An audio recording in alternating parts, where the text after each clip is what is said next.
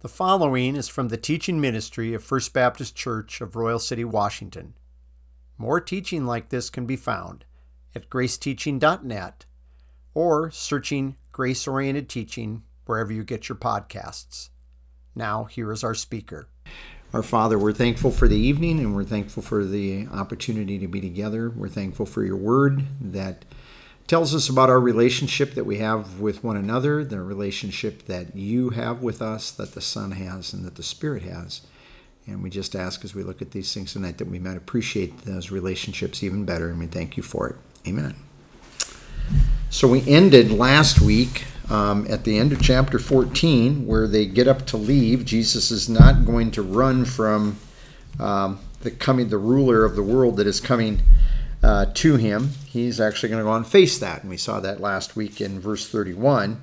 Uh, let us go from here. So he's going to go and face that. And as he goes out, and because he says, let us go from here, there's a lot of people, when we come into verse 1, it says, I'm the vine, you are the branches. There's people just saying, people that suggest, oh, they left and they went out and they were walking through a vineyard. And Jesus starts talking about, it doesn't tell us that that's what he was doing.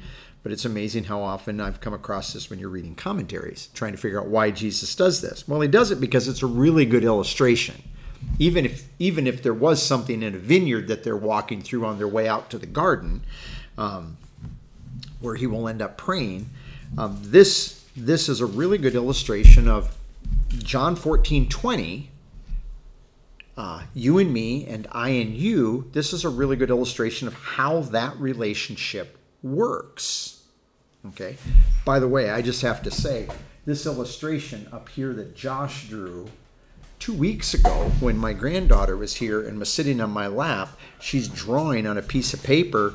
And I'm looking at this trying to figure out what she's drawing. And I said, What are you drawing? And she points up to that corner. And she was doing her best to try to replicate Josh's illustration that we have been using for, for many years. So,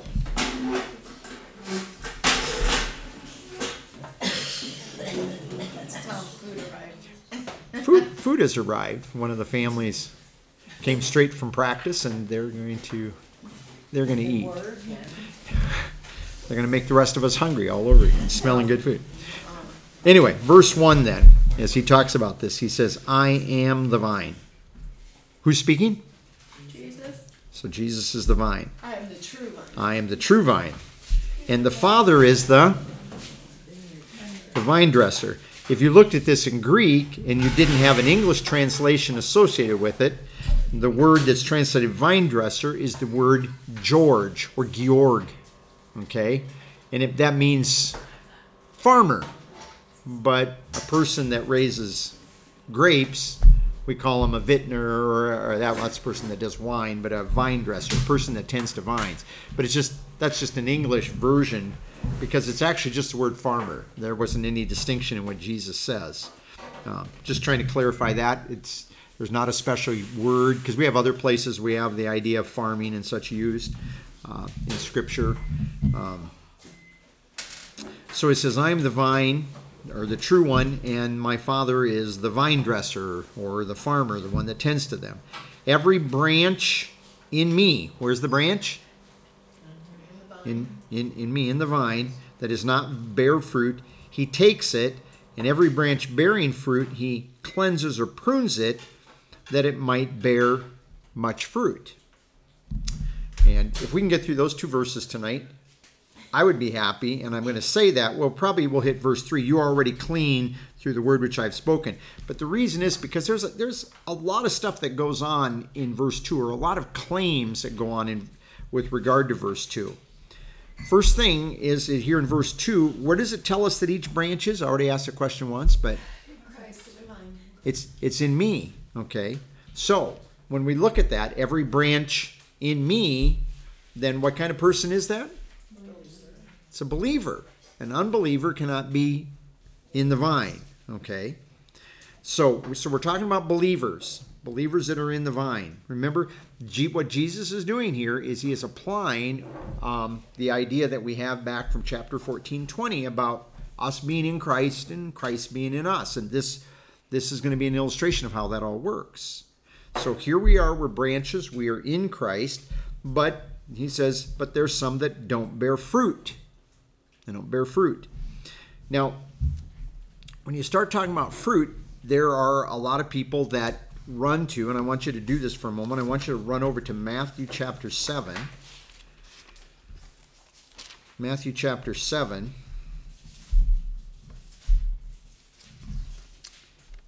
And we're going to go to verse 15 when you get there. Matthew 7 and verse 15.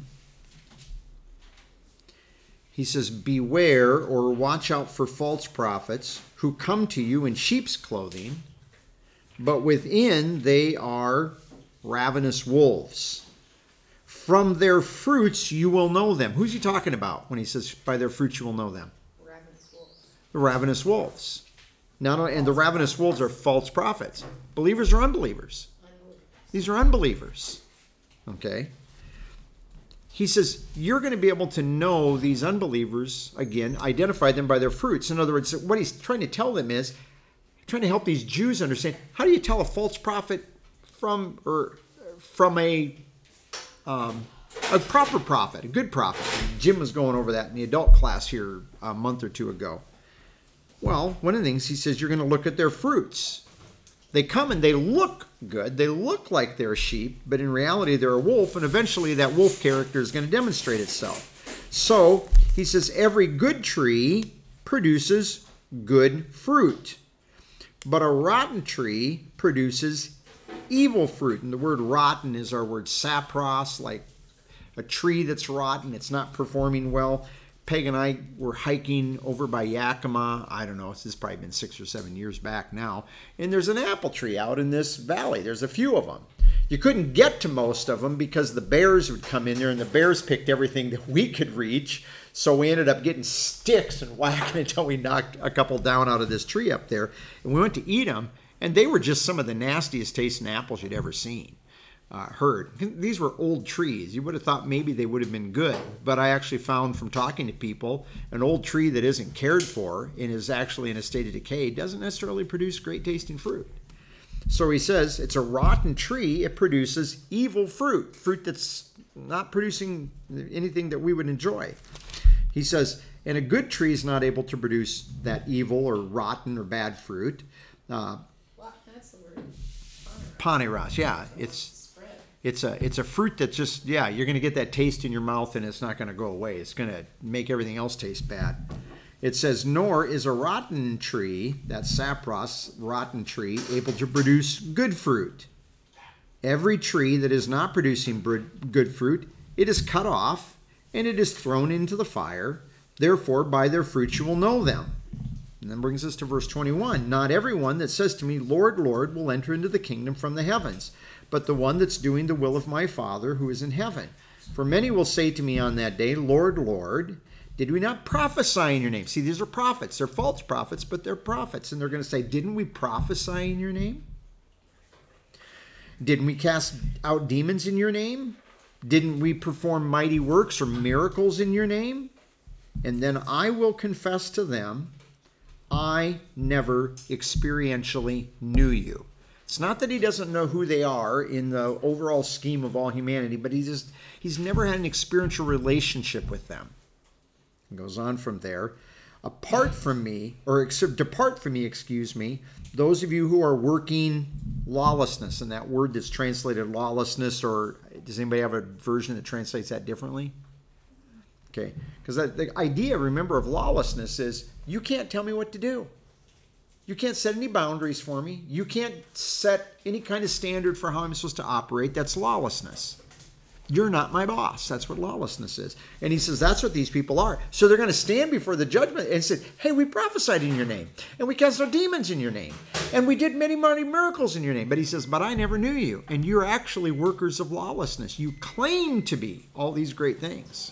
And he's not denying that they didn't do some stuff, but there was no relationship between he and they. Okay? And so the reason we come over here and when he's talking about those of you that are working lawlessness, it just demonstrates what these false prophets really are, kind of people these are. And the reason I come over here is because when he says, by their fruits you will know them, he's talking about identifying a a good prophet versus a false prophet by what you're actually going to end up seeing. You're going to see with a false prophet lawless activity. Which is interesting when you go to First John. John actually tells those people over there, you know, I and John and Jim was going over this with us. You know how you tell those guys that are prophets, those antichrists? You listen to what they say, but he says you also look at other things. You see that they are devoid of love. You don't see love. You see a kind of love, something maybe the world would identify as love, but it's always going to be tainted, selfish love. It's not going to be real sacrificial love that says, I will do that even if I come out on the losing end. I will do what needs to be taken care of to help you. So, if we go back over to John 15, I think it's important for us to understand when he's talking about that every branch that's not bearing fruit, we look at that, we compare that to Matthew 7, and in Matthew 7, it's talking about people that are bearing bad fruit. And a lot of people come and look at that and they look over here and they go, "Oh, Peggy, you're not I I don't I don't like the fruit that I see in your life. Carol, I, well, she's she's showing good fruit. So you're not a believer and you are a believer." And I just a couple two or three weeks ago, I had somebody mention a Bible teacher that I used to listen to and kind of have not listened to for the better part of the last 20 some years. And I actually pulled them up and exactly why. Because that person was teaching a message on the fact that, you know what, if believers are not producing good fruit, they're not believers. Or people, they can claim to be believers, they can claim, claim to believe the gospel, but they're kidding themselves. They're not a real believer if they're not bearing fruit. This is what this person's saying. And they go back to that passage over there. But that passage is not about determining who's a believer and who's an unbeliever. That passage in Matthew 7 was about determining who's a false prophet, who you should listen to. He said, Watch out for them. They're going to try to tell you stuff that is not good for you. So when we come here to John chapter 15, he's talking about a branch that's in him. He is talking about a believer. We already established that. Jesus establishes that right out the gate. You can't be in Christ without being a believer.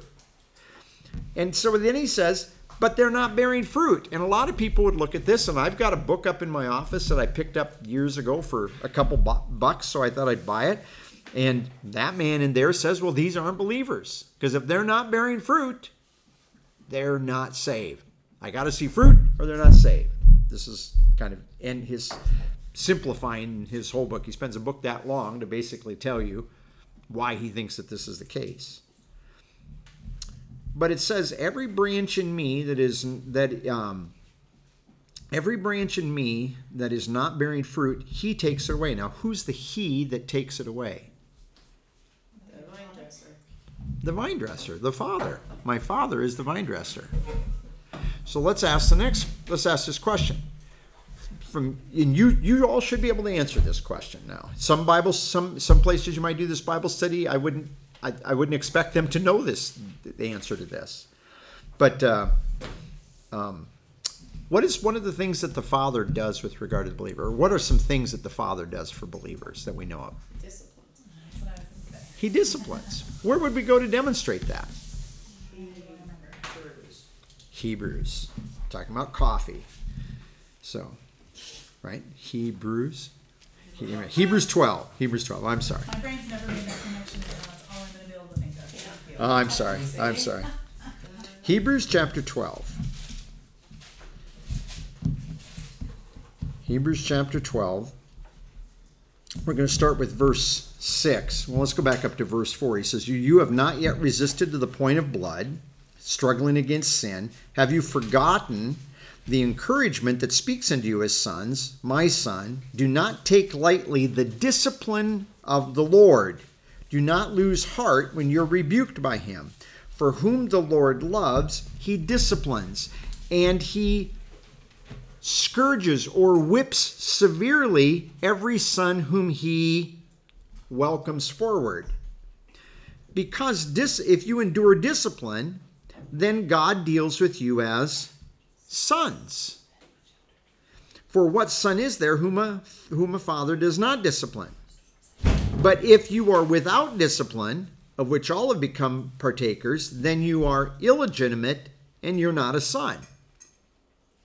In other words, if a parent really loves their child, they're going to discipline the child as it's appropriate. But he says if, if, if a child, he's talking about you as believers, if, if you're living your and you've never had any discipline at the hand of God, well, that's probably evidence that you're, as he's trying to say here, that person you'd be you'd be be evidence that you're illegitimate, that you're not really a child of God, not really a son. Um, and this, this I just kind of add this as a as a, a, a remark on the side.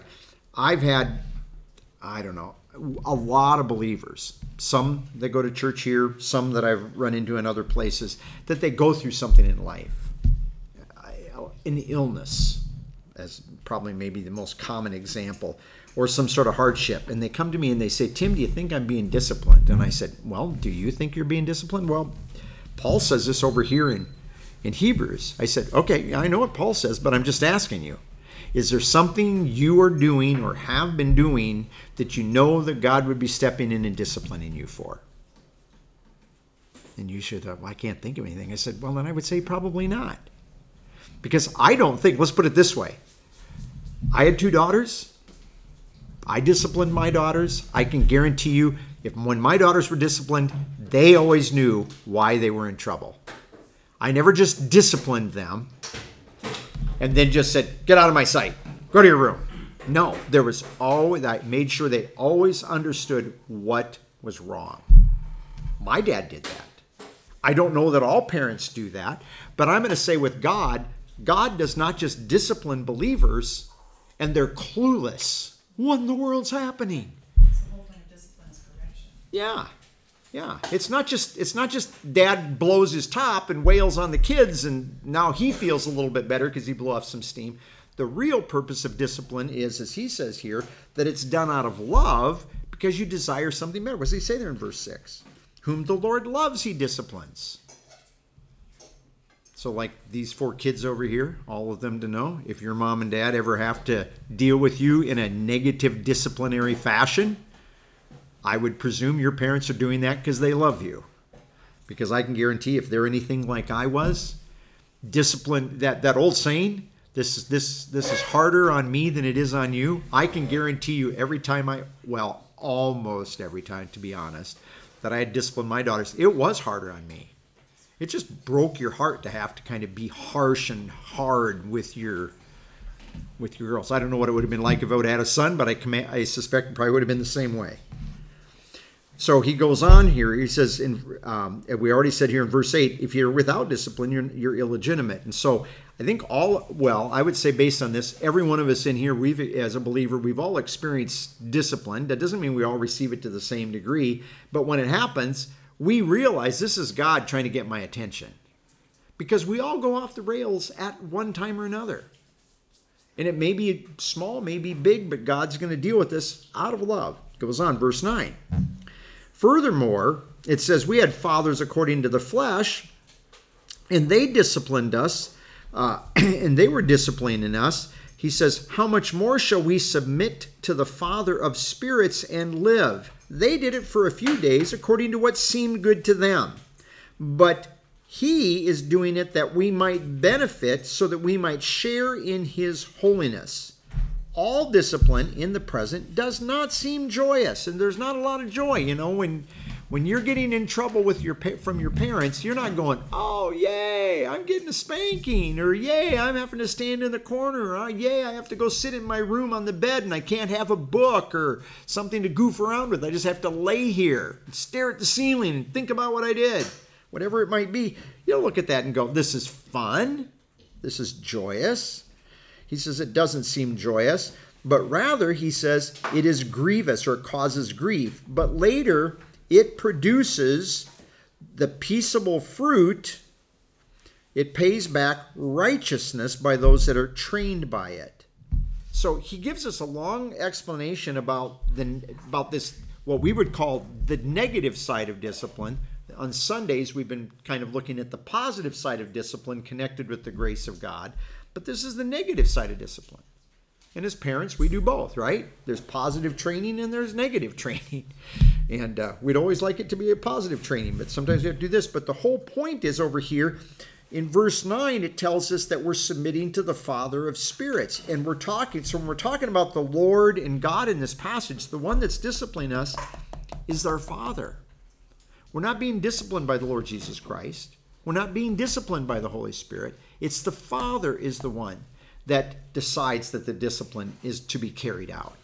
That's his decision. Which interestingly enough when you go to ephesians and colossians and it talks about family life the father is the one that's held responsible for the discipline of the kids. And I would just say, even if it's turned over to mom in dad's absence, ultimately the father is the one responsible to make sure that that actually is carried out. Okay? Peggy, you were going to say something. The father of spirits? I'm just going to pass on that one. I hate to disappoint you, but I'm not going to, I won't bluff at the time. I would have to think about that and look at some other scriptures. Uh, there's a good chance that he's talking about spirits that were providing revelation, but again, that's would be a guess.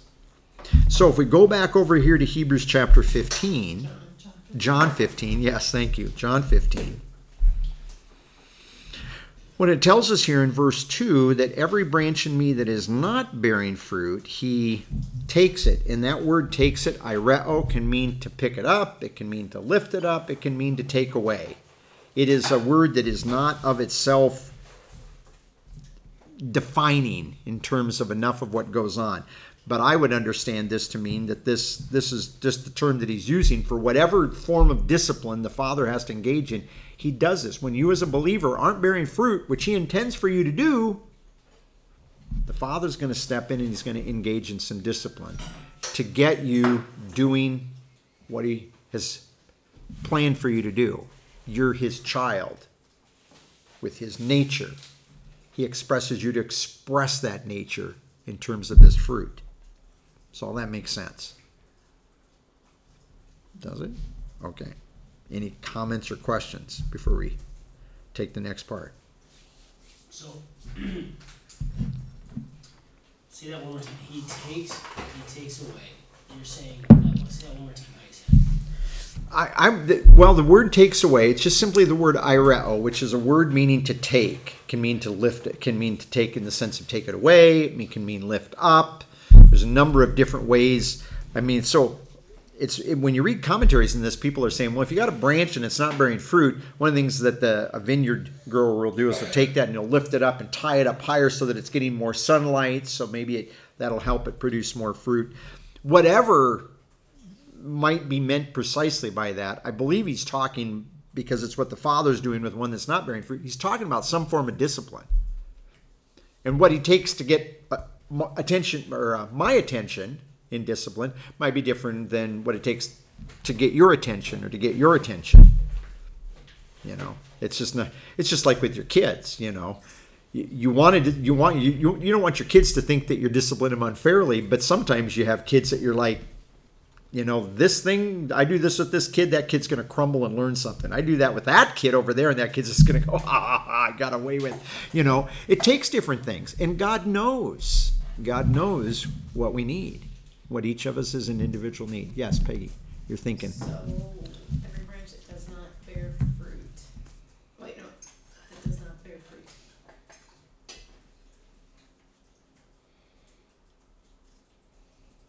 Cause there's two, there's, doesn't bear fruit, he takes away. If it, every branch that does not bear fruit, he prunes. Yeah, that does bear fruit. Oh, it does bear fruit, sorry, okay, so this, bearing fruit is living out what's true about us. Yeah, it's going to be, that fruit's going to be Is it, it's. demonstrating love, it's going to be demonstrating joy. In So fact, Is it that, that fruit in the spirit? right. Okay, so that's, okay, just wanna make sure. Yeah, that's that, and it's going to be the way that that fruit is expressed. Okay. which you have down in the context when he's going to be talking to them about love and he's going to be talking about if you just look down here in this very same context verse look down in verse um, 11 i've spoken these things to you that my that my joy might be in you and that your joy might be what's joy? It's another part of the fruit from the spirit. So he says part of this is about joy. Think about that. Is there a possibility that God might enter into discipline with the believer? That by choice by choice, walks around like this all the time, downturned face, hands dragging on the ground. Oh, woe's me, my life. Oh, hard, hard life, everything. And they just, they, and there are people that you run into that no matter how much you try to encourage them, they always are seeing the underside of everything. And God may actually enter into a little bit of discipline to try to bring that believer along.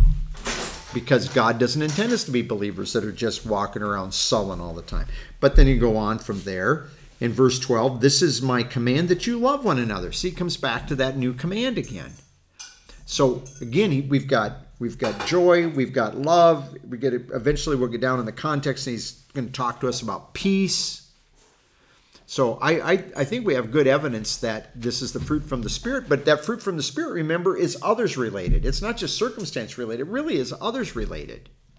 Okay, in that regard.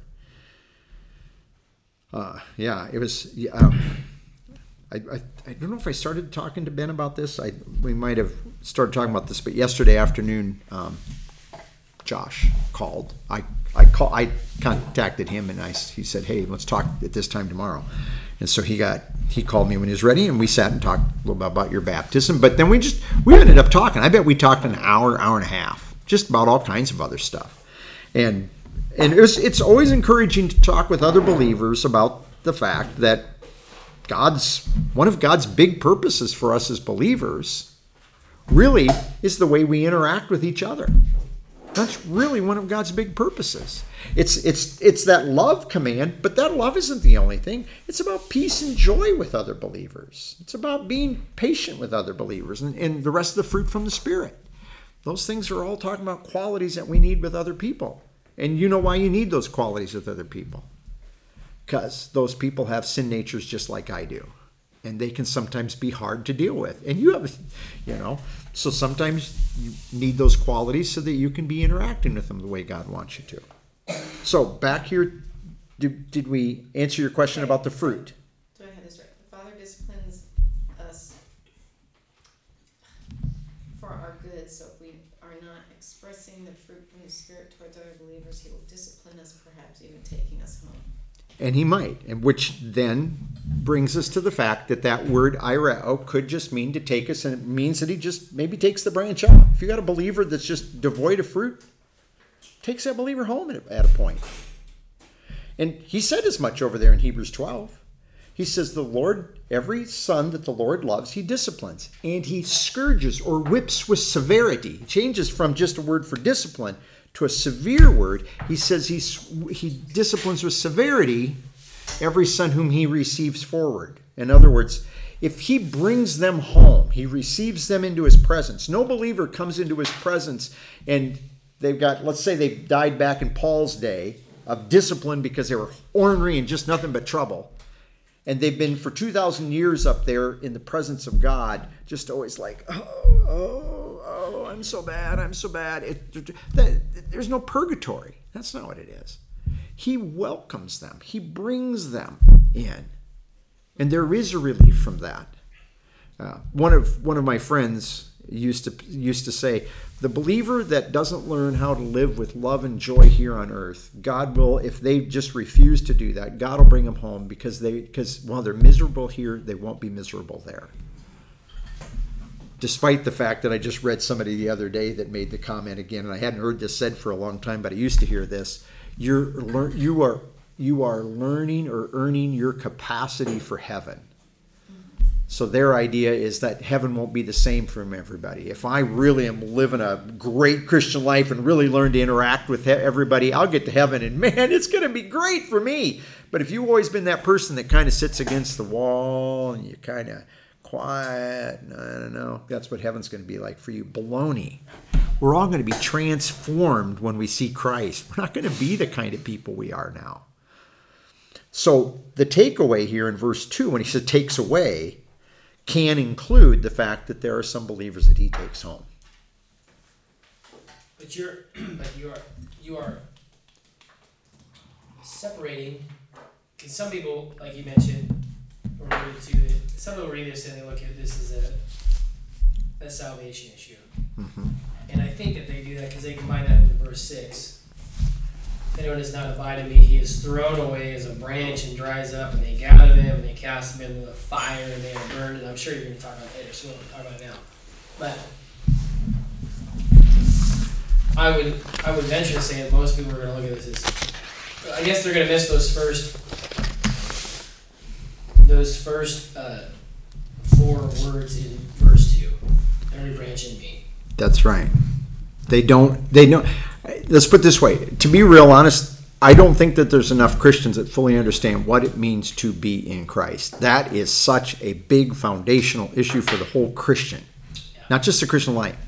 If you appreciate that, then you look at that and you're going to take that more seriously. Because some people just look at it going, "Oh, this was somebody that kind of had an association with Jesus." I've heard people say that. They just kind of were tag-alongs.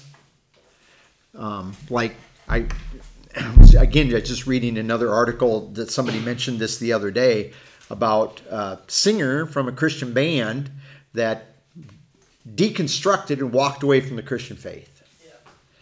And I and I listened to an, a two part interview which that Sean McDowell did with him, and Sean asked him just kind of point blank, did anybody ever confront you with the fact that you're a sinner and that you needed a savior? And he was raised in a church, in a pastor's home, and ended up being part of this band, actually lead singer in the band. And he said, No, no one ever did that. I just wanted to be part of something that was cool and something that meant something. That was that was his salvation experience. And so, what? Yeah, it's that's right. Well, and he would claim he's not a believer. He says he's walked away. He yeah, he never was a believer. Exactly. But some people would look at that and say, see, he was one of those tag alongs. He, he kind of, you know, tagged along Christianity, but he wasn't really ever a believer. But Jesus wouldn't say, well, that was a branch in me, because he was never in him. He was never in Christ. On top of that, let's we've got one other question to deal with, and we I am going to save the whole gathering them up and throwing them out that they we're I'm going to save that for when we get there. But the other thing is everybody that is actually cast out and goes to the lake of fire, who's responsible for that? Well, they are. You mean who's responsible for putting them there? But yes. Like who's judging them? Yes, there we go. Christ. That's right. Remember back in Matthew 7 when we the verse passage we just looked at? He says they will come and say, "Didn't we didn't we prophesy in your name? Didn't we cast out demons in your name? Didn't we do mighty miracles?" And he says, "And I, this is Jesus speaking, I will say to them, you depart from me. I or I never knew you. Depart from me, you those that work lawlessness." He's the one that's going to say, "Depart." He's the one. Stay here in the Gospel of John and flip back to John chapter 5. Go back to John chapter 5.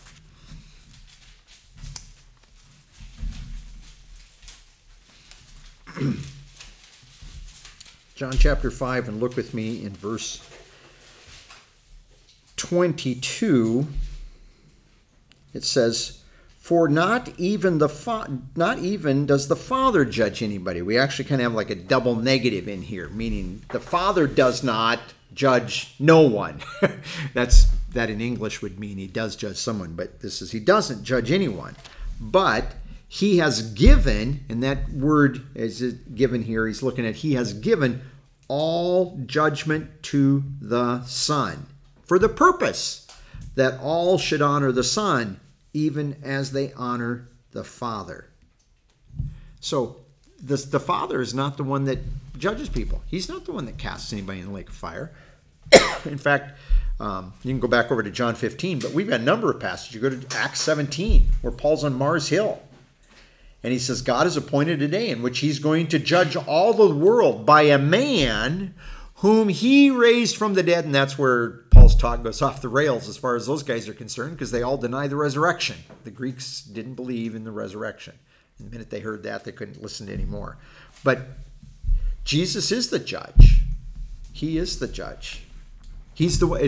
To me, it's always very interesting. He's the one who bore our judgment but he's also the one who judges those who do not enjoy the benefit of the fact that their judgment has been carried by him. So if we come back over here to John 15, if the Father is the one that's taking away, if that's judgment, and see, and this is this is a point. I, I was talking with Steve today down at uh, um, Josh's father-in-law. He was they were down kind of for the opening and everything, and so he and I are standing in aisle, uh, an aisle. and he says, and he says he and he's getting to teach in this church over there, and he's enjoying being with these people and everything. He says, but he says, Tim, it's been a long time since I've been around people that don't that really know so little. He says, when you listen to people pray he says it's always, Dear Jesus, this, Jesus, do this, Jesus, do this, Jesus, do that. And yet we're going to see right here in the upper room, Jesus says, You will not ask me for one thing. You are going to ask the Father in my name, he's going to say. That's what you're going to do. He says, Don't ask me, ask the Father. And Paul says that. Paul never says, I asked. Well, one time he says, I asked the Lord three times, and the Lord said, My grace is enough. But that's because the Lord was appearing to him in his situation and he asks him in that. But otherwise paul says i thank the father and i praise the father and i ask the father and always in the name of the son or in the character of the son. See? So he's talking about this but then that just he and i were talking about that that then they're praying and they and then they'll sometimes they'll say and, and sometimes they'll say father thank you so much for all that you do for us and thank you for dying on the cross. Well the father didn't die on the cross. And i realize people we stumble with our tongues our tongues get ahead of our our, our brains. And if you ask those people did the father die for you? they go oh no it's the son. But you said this. It's just a fact and he and i were talking about this that in christianity a lot of people make no distinctions on the persons of the trinity they, they may believe in the Father, Son, and the Spirit. They may agree on the doctrine of the Trinity in that sense. But if you ask them, why is this important? They have no clue. Because it's, it's like, I always put it this way. We sometimes we look at, at the Trinity and it's like they're the three stooges, which I can still find the three stooges funny. My wife just really can't stand them because she's like, nobody in, in their wildest mind do you have three grown men all trying to do exactly the same job in the same place at the same moment in time, which is why people get hit on the head with hammers and all that funny stuff that we laugh at when you watch them. But that's the way sometimes the people look at the Trinity. Is that they look at those three persons and they don't distinguish what they're doing. And by distinguishing the fact that Jesus told us that I'm the true vine, my father's the farmer, and the farmer is the one that lifts up the branch. Then you look at scripture and say, well, what does the father do? He disciplines. Does he judge? No. That's the son's responsibility. The father, right in this very book, he has told us more than once that the father has committed that judgment to him. He does it in John 5. He's going to do it, talk to it again in John chapter 12. So that so when we're talking about this, th- this is what we're trying to say is if, when you look at this, if, if I didn't know any, if this is the only passage I'd ever read on this, I think I would come and say, um, is this person going away? Is this person going to hell? But since if you've been reading the whole book, which John presumes that you started at the beginning and you've read now up to John 15, you're going to go, oh, these are in him. We just read about that just, just a, a couple paragraphs back. Those are talking about us believers. Oh, okay, so these are believers. See, he expects that they're going to know that. And then he talks about the fact that this one's going to take, and they're going to go, Well, I've already read. Jesus says, oh, He's the one that does judgment, not the Father. See? So he expects that even in this very book, you've read some of these things, and that you're able to piece together who that, well, he's not doing this, but he's doing this. Does all that make sense what I'm saying? Because I don't think what I'm trying to demonstrate, it's not really convoluted. Some people, I've explained this once to somebody, they said, well, that's kind of a really convoluted explanation. I said, it's not. It's just paying attention to scripture that says this person does this, this person does this, and this person does this. That's the way they do it. They're all one God, but they each have different roles. The Father and the Spirit didn't die on the cross. The Son died on the cross. That's one of the easiest ways to demonstrate that they each had unique roles. But the value of the death of the Son was heightened by the fact that there were two persons that didn't die on the cross, and he experienced separation from those two people while he's on the cross. That made his death inordinately bigger than just a man hanging on a cross outside Jerusalem. And so, but you don't understand that if you don't understand these differences of these persons like this. Now let's go look at the next phrase. Does anybody have a comment or question here? Just a comment. Yeah, please. Yeah, yeah, as you delineate, draw distinctions, it is interesting, you know. It, it never, well, I don't know, maybe it does, but I haven't, I can't think of it. It says that the Spirit sent the Son. You always think of the Father sending the Son. And I guess in that regard, just, you know, Heavenly Father, God the Son. uh, Yeah, just, I, the Spirit's like, in my mind, is compartmentalized differently. Mm-hmm. You know, like less tangible, giver of gifts, but and maybe that's just their roles, right? This, uh, th- there's a passage in Isaiah 61, if you want to look at it. Just, I, I just want to play with what Ben's saying for just a moment here. And Jesus quotes this. He quotes it, it's quoted in the book of Luke. At the very beginning of his earthly ministry, he's in his hometown of Nazareth in their synagogue when he reads this. The event ends with the people in the synagogue taking Jesus out and they're going to throw him over the cliff at the edge of their town because of, he applies this to himself. what This is in Isaiah 61. And at the end of Isaiah 60, in verse 22, we see that the person who is talking in Isaiah 60 and verse 22 says, I, the Lord, I'm going to hasten it in its time. And you could go back up in the context and you could see that this is the Lord that's talking. Verse 1. The spirit, and remember, there was no chapter divisions. So when he's talking about I, the Lord, this is this is the Lord, all capital letters, referring to Yahweh. He's speaking. The spirit then of Adonai. This is really interesting. We're going to uh, get off a de- interesting detail. They we're just going to keep it simple. Okay, I'm not going to explain another detail here. There's, but there's a crazy thing they did in the English translations because of a problem they got themselves into. But verse one: the Spirit of the Lord God is upon me because the Lord has anointed me to bring good news to the afflicted. He sent me to bind up the brokenhearted, to proclaim liberty to captives and the freedom to prisoners, to proclaim the favorable year of the Lord. This is what he reads in the synagogue.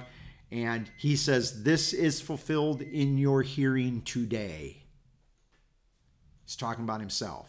In other words, he's saying, I am this one. And those Jews knew that he was referring, that he's calling himself God because they knew that this is one who is called Yahweh. They couldn't put, the, the Jews couldn't put this together. How is Yahweh being anointed by Yahweh? How's that happen? They couldn't put that together. They couldn't figure that out. But Jesus is explaining God the Father is the one that sends him, sends him, and when he sends him, you're asking, well, what did the Holy Spirit do? Well, the Holy Spirit then anointed him. The Holy Spirit anointed him so that in the realm of his human nature, he could rely on an, not just on his own abilities, but on the Holy Spirit to accomplish a number of things that he did. He cast out demons by the work of the Spirit. Yeah. See, so yeah, there the the Holy Spirit plays actually a really key role. In fact, remember that's casting out those demons. He says that's why he says you can blaspheme me all day. That's okay. But you blaspheme the Holy Spirit, that's not going to be forgiven now, and it won't be forgiven in the age to come. If you blaspheme, if you, because what they were doing is they were attributing his, his power to cast out demons to Beelzebul, the prince of demons. And he says, You are insulting the Holy Spirit, and that will not be forgiven you, which to me is really amazing. We think insulting Christ would be the bigger deal. But Christ said, No, it was insulting the Spirit that anointed him as God and empowering him to do this.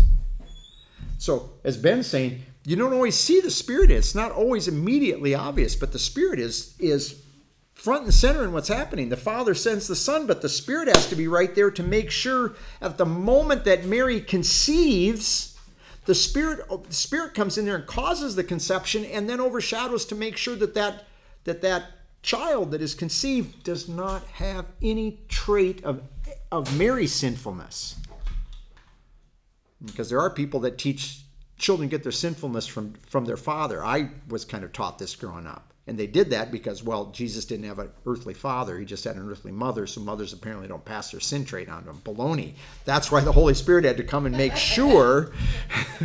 that's why the Holy Spirit had to come and make sure that uh, that Jesus wasn't tainted even by the sinful nature of Mary. Of course, the Catholic version of, ta- of solving that problem is to say that Mary was sinless. So they have the Mary also is anyway. So all of this to say, when we're coming and we're looking at these three persons of the God and what they're doing, I want to come back here to fit John 15 too, and I want to look at the last part of this and think about this with regard to us here before we finish. make one comment for you? Please do. That part that you said about the blasphemy, you know, unpardonable sins. Mm-hmm. You know, the way you just explained it, it's almost like like Jesus or like Christ was standing up for the Spirit. Like, no, you, no, you don't.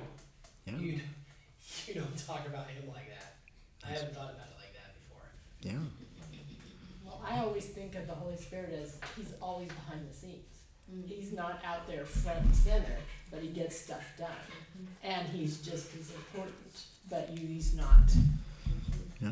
You know? Well, yeah, I mean, I, I would almost argue that because Christ said, "I'm gonna leave you, but I'm gonna give you some. I'm gonna give you the Yeah. helper."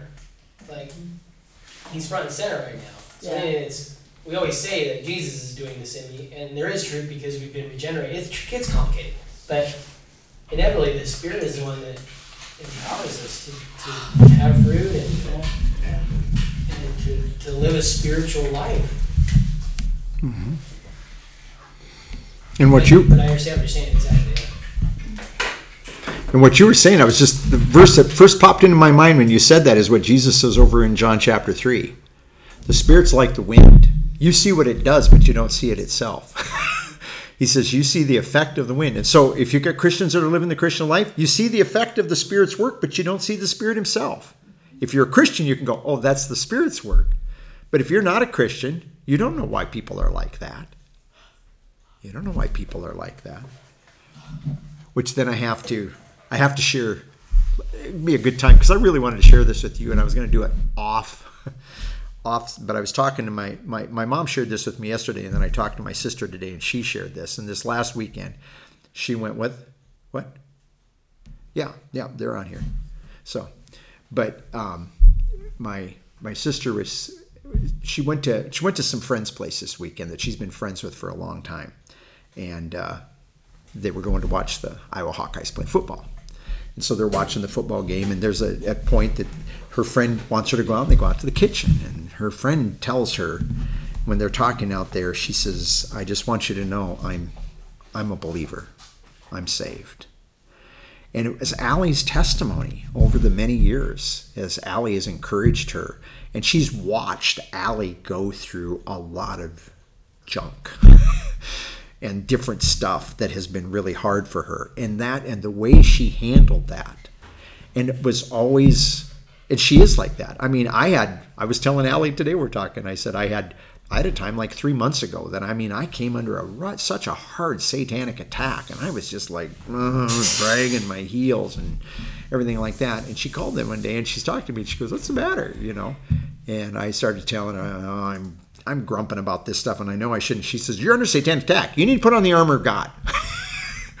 you know, and and she told me, she said, she said my mom was actually the one in a Bible study that walked her and taught her the armor of God. She says, but it wasn't until her husband left her and she just nosedived and went into this just this long pit of despair, just really miserable for a long time, that she actually learned for the first time to really consistently practice the Christian life. Up to that point, it was all just head knowledge, but then she went through this really downtime.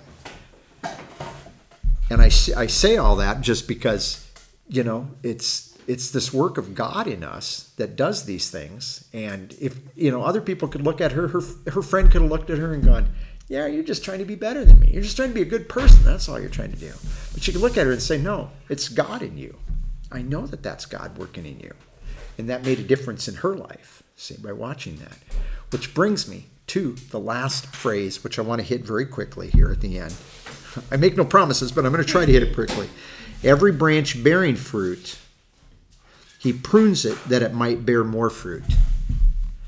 Now, the word prune, we translate that prune, but if you were a Greek, you were reading that, and it's simply the word kathrao, which meant to clean up. But think about that. When they go through and prune in the orchard, whether they prune in the in this time of year, or there's summertime that they do a little pruning, or in the wintertime, they really clean it up because that tree just gets so full of branches and it's just got all these little shoots going all over the place, and they want that thing to focus its power into producing fruit, not just sending out more and more little branches all over the place. And so prune is is fine. That's a legitimate way to understand it in, in terms of what you're talking about with the vine. But it is the word clean. And what is it? So he says, You're bearing fruit.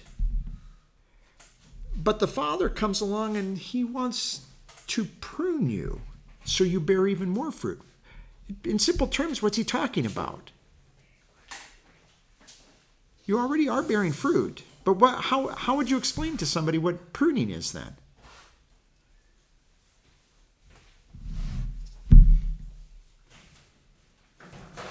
Well, this is this is the way I would look. What?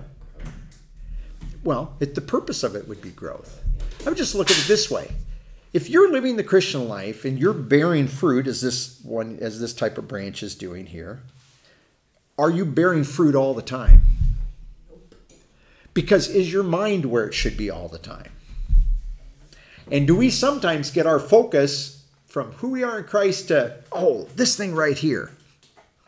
Watching the Iowa Hawkeyes play football, you know, just I don't know what it is. Just use I was thinking of my sister's what she was talking about. We have all kinds of things like this that we become very enamored with. And those things sometimes get in the way of us bearing more fruit. And the Lord has to come along, just like they do in the orchard, and he has to come along and say, and I said the Lord, but this is the Father that's doing this. This is the Father's role. He's looking at it, he says, You're my child. And you know, this really, this this thing over here, this is detracting from the growth I want to see in you. I'm going to take that off. Refocus. What? Refocus. Refocus, yeah. He's there there are things in our life that he's going to that he's going to be removing that are keeping us from bearing the fruit that he wants us to bear. We, we're bearing fruit, but he wants us to bear even more fruit. And sometimes for us to go on and bear more fruit, there are certain things that he needs to prune and clean off. Certain ways of thinking, certain activities for some of us, certain pursuits. I, I, it's it's different for every one of us, but I think we could we could just say that there are things every one of us. There's not a one of us that's immune from things that distract us from opportunity that God puts this opportunity for us to bear fruit here, and we're like, yeah, but I was going to go do this, and I and I have that, you know. I I deal with that too. My wife is really giving me this look over here. I was trying to go with the next verse. And he says, You already are clean through the word that I have spoken to you. In other words, Jesus has already been saying some things that have been clearing junk away from these disciples. They were they were already being submitted to certain things that other people hadn't been submitted to in terms of listening to things that Jesus said. Case in point. They're all taking a trip together. They're all walking down the road. And the disciples are back there having an argument. Do you remember? An argument about Who's gonna sit on his right? Or who's gonna have power? I don't know. Okay, who's going to sit on his right? Who did somebody else say? Who's gonna be first? Who's going to be first? Yeah, who's going to be the greatest in the kingdom? And what does Jesus end up telling? You know who the one that's greatest in the kingdom? The one that learns to serve. The one that learns to serve. So one of the things that he was working on these disciples trying to figure out is this is not about who gets to be first in line. This is not about who gets the top, who gets the blue ribbon. This is not about who wins. This is not about first place. This is about serving people. And you know, the person that serves sometimes may kind of come in late in the race because they're stopping to help somebody else along the course. That wouldn't be great for a cross country runner, but in a race down here. But in the spiritual race of life, that's a big deal, is learning to serve. And sometimes learning to serve means we miss out on other things. And I wish I could think of another example, but this is the one that I, and I'll just keep it really short instead of telling you the long version. And some of you have heard me tell this story, but I had a young man that I was tutoring up at the school five days a week and I was invited to come to a conference in California. I was really excited to go down there and speak a couple times at that conference. But you know what? It just, I just did not feel that's what God wanted me to do, which was just crazy. I was like, why in the world does God not want me to go to that conference? Long story short, the day that I would have been at that conference. Ended up in a conflict with that young man like I had never had in that room before. I mean, he was so belligerent that day. And before the day was over, that kid who had left showed up at the church, showed up in my office in that afternoon, and believed in Jesus Christ. Because I shared the gospel with him that morning up there. In the midst of his belligerence, I said, You don't need, I said, I'm not saying this math and all this stuff we're working isn't good for you, but I said, You need Jesus Christ. Cuss me out and tell me what I, and I just told him who Christ was and I, and all this stuff. Anyway, I'm just saying, I could have said, Nope, I'm going to that conference in California. I'm just, I'm going to go to that. I, there's no way I wouldn't. If if you would have told me, I bet you'll be able to share the gospel and see that kid come to salvation. I would have like, him. I don't think so. Yeah, he was a pretty rough kid. he was. He was a pretty rough kid. And uh, I just, it's it's just one of those things that sometimes when you think this is what clearly I'm supposed to do, this is what I, and this is what I want to do. I wanted to go there. I, I could care less if I was going to go out and put another day in tutoring with him. That was driving me nuts. God had something else. And so there are things sometimes. And I'm not saying that that of itself that that was a bad thing. I mean, certainly that I wasn't choosing to do a bad thing. It just wasn't what God wanted me to do in that instance. There were other things. There were other things.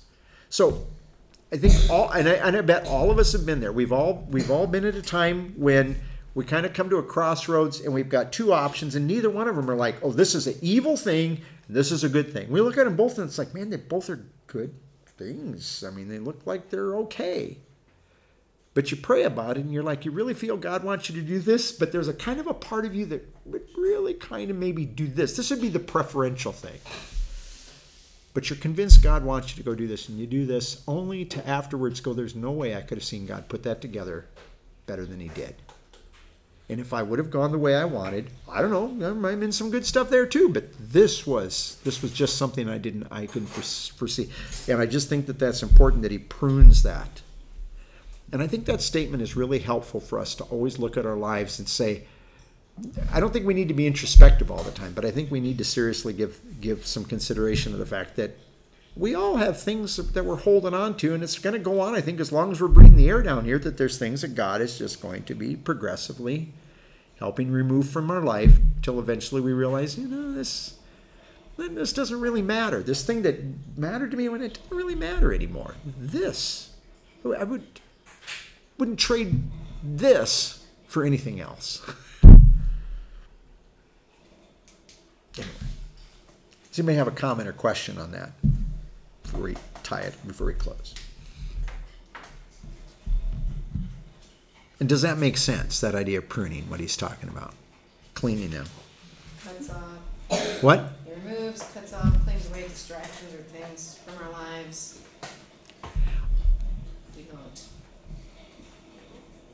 I would just say he cleans any any. We could say anything that is going to prevent us from bearing more fruit, because that's what he says. The whole purpose of the pruning is to bear more fruit, and pruning, obviously, is something that is is you know maybe a little bit tough for us to go through. So.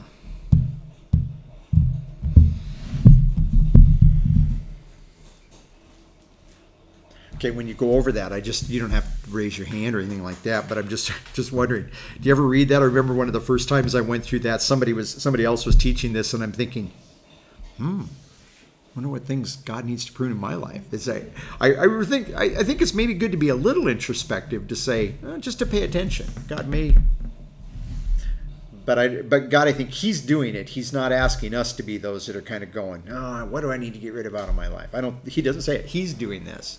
He's going to put us in a situation where He's going to help us realize that need that can go. We can let go of this. And, and I do think it's also important to note that he doesn't say in here that he's pruning away stuff that are that's necessarily evil or bad. I mean, branches growing on a vine or in trees, they're not bad of themselves. They just can sometimes sap what needs to go to bearing fruit. So Time and respect. yeah, yeah, exactly. So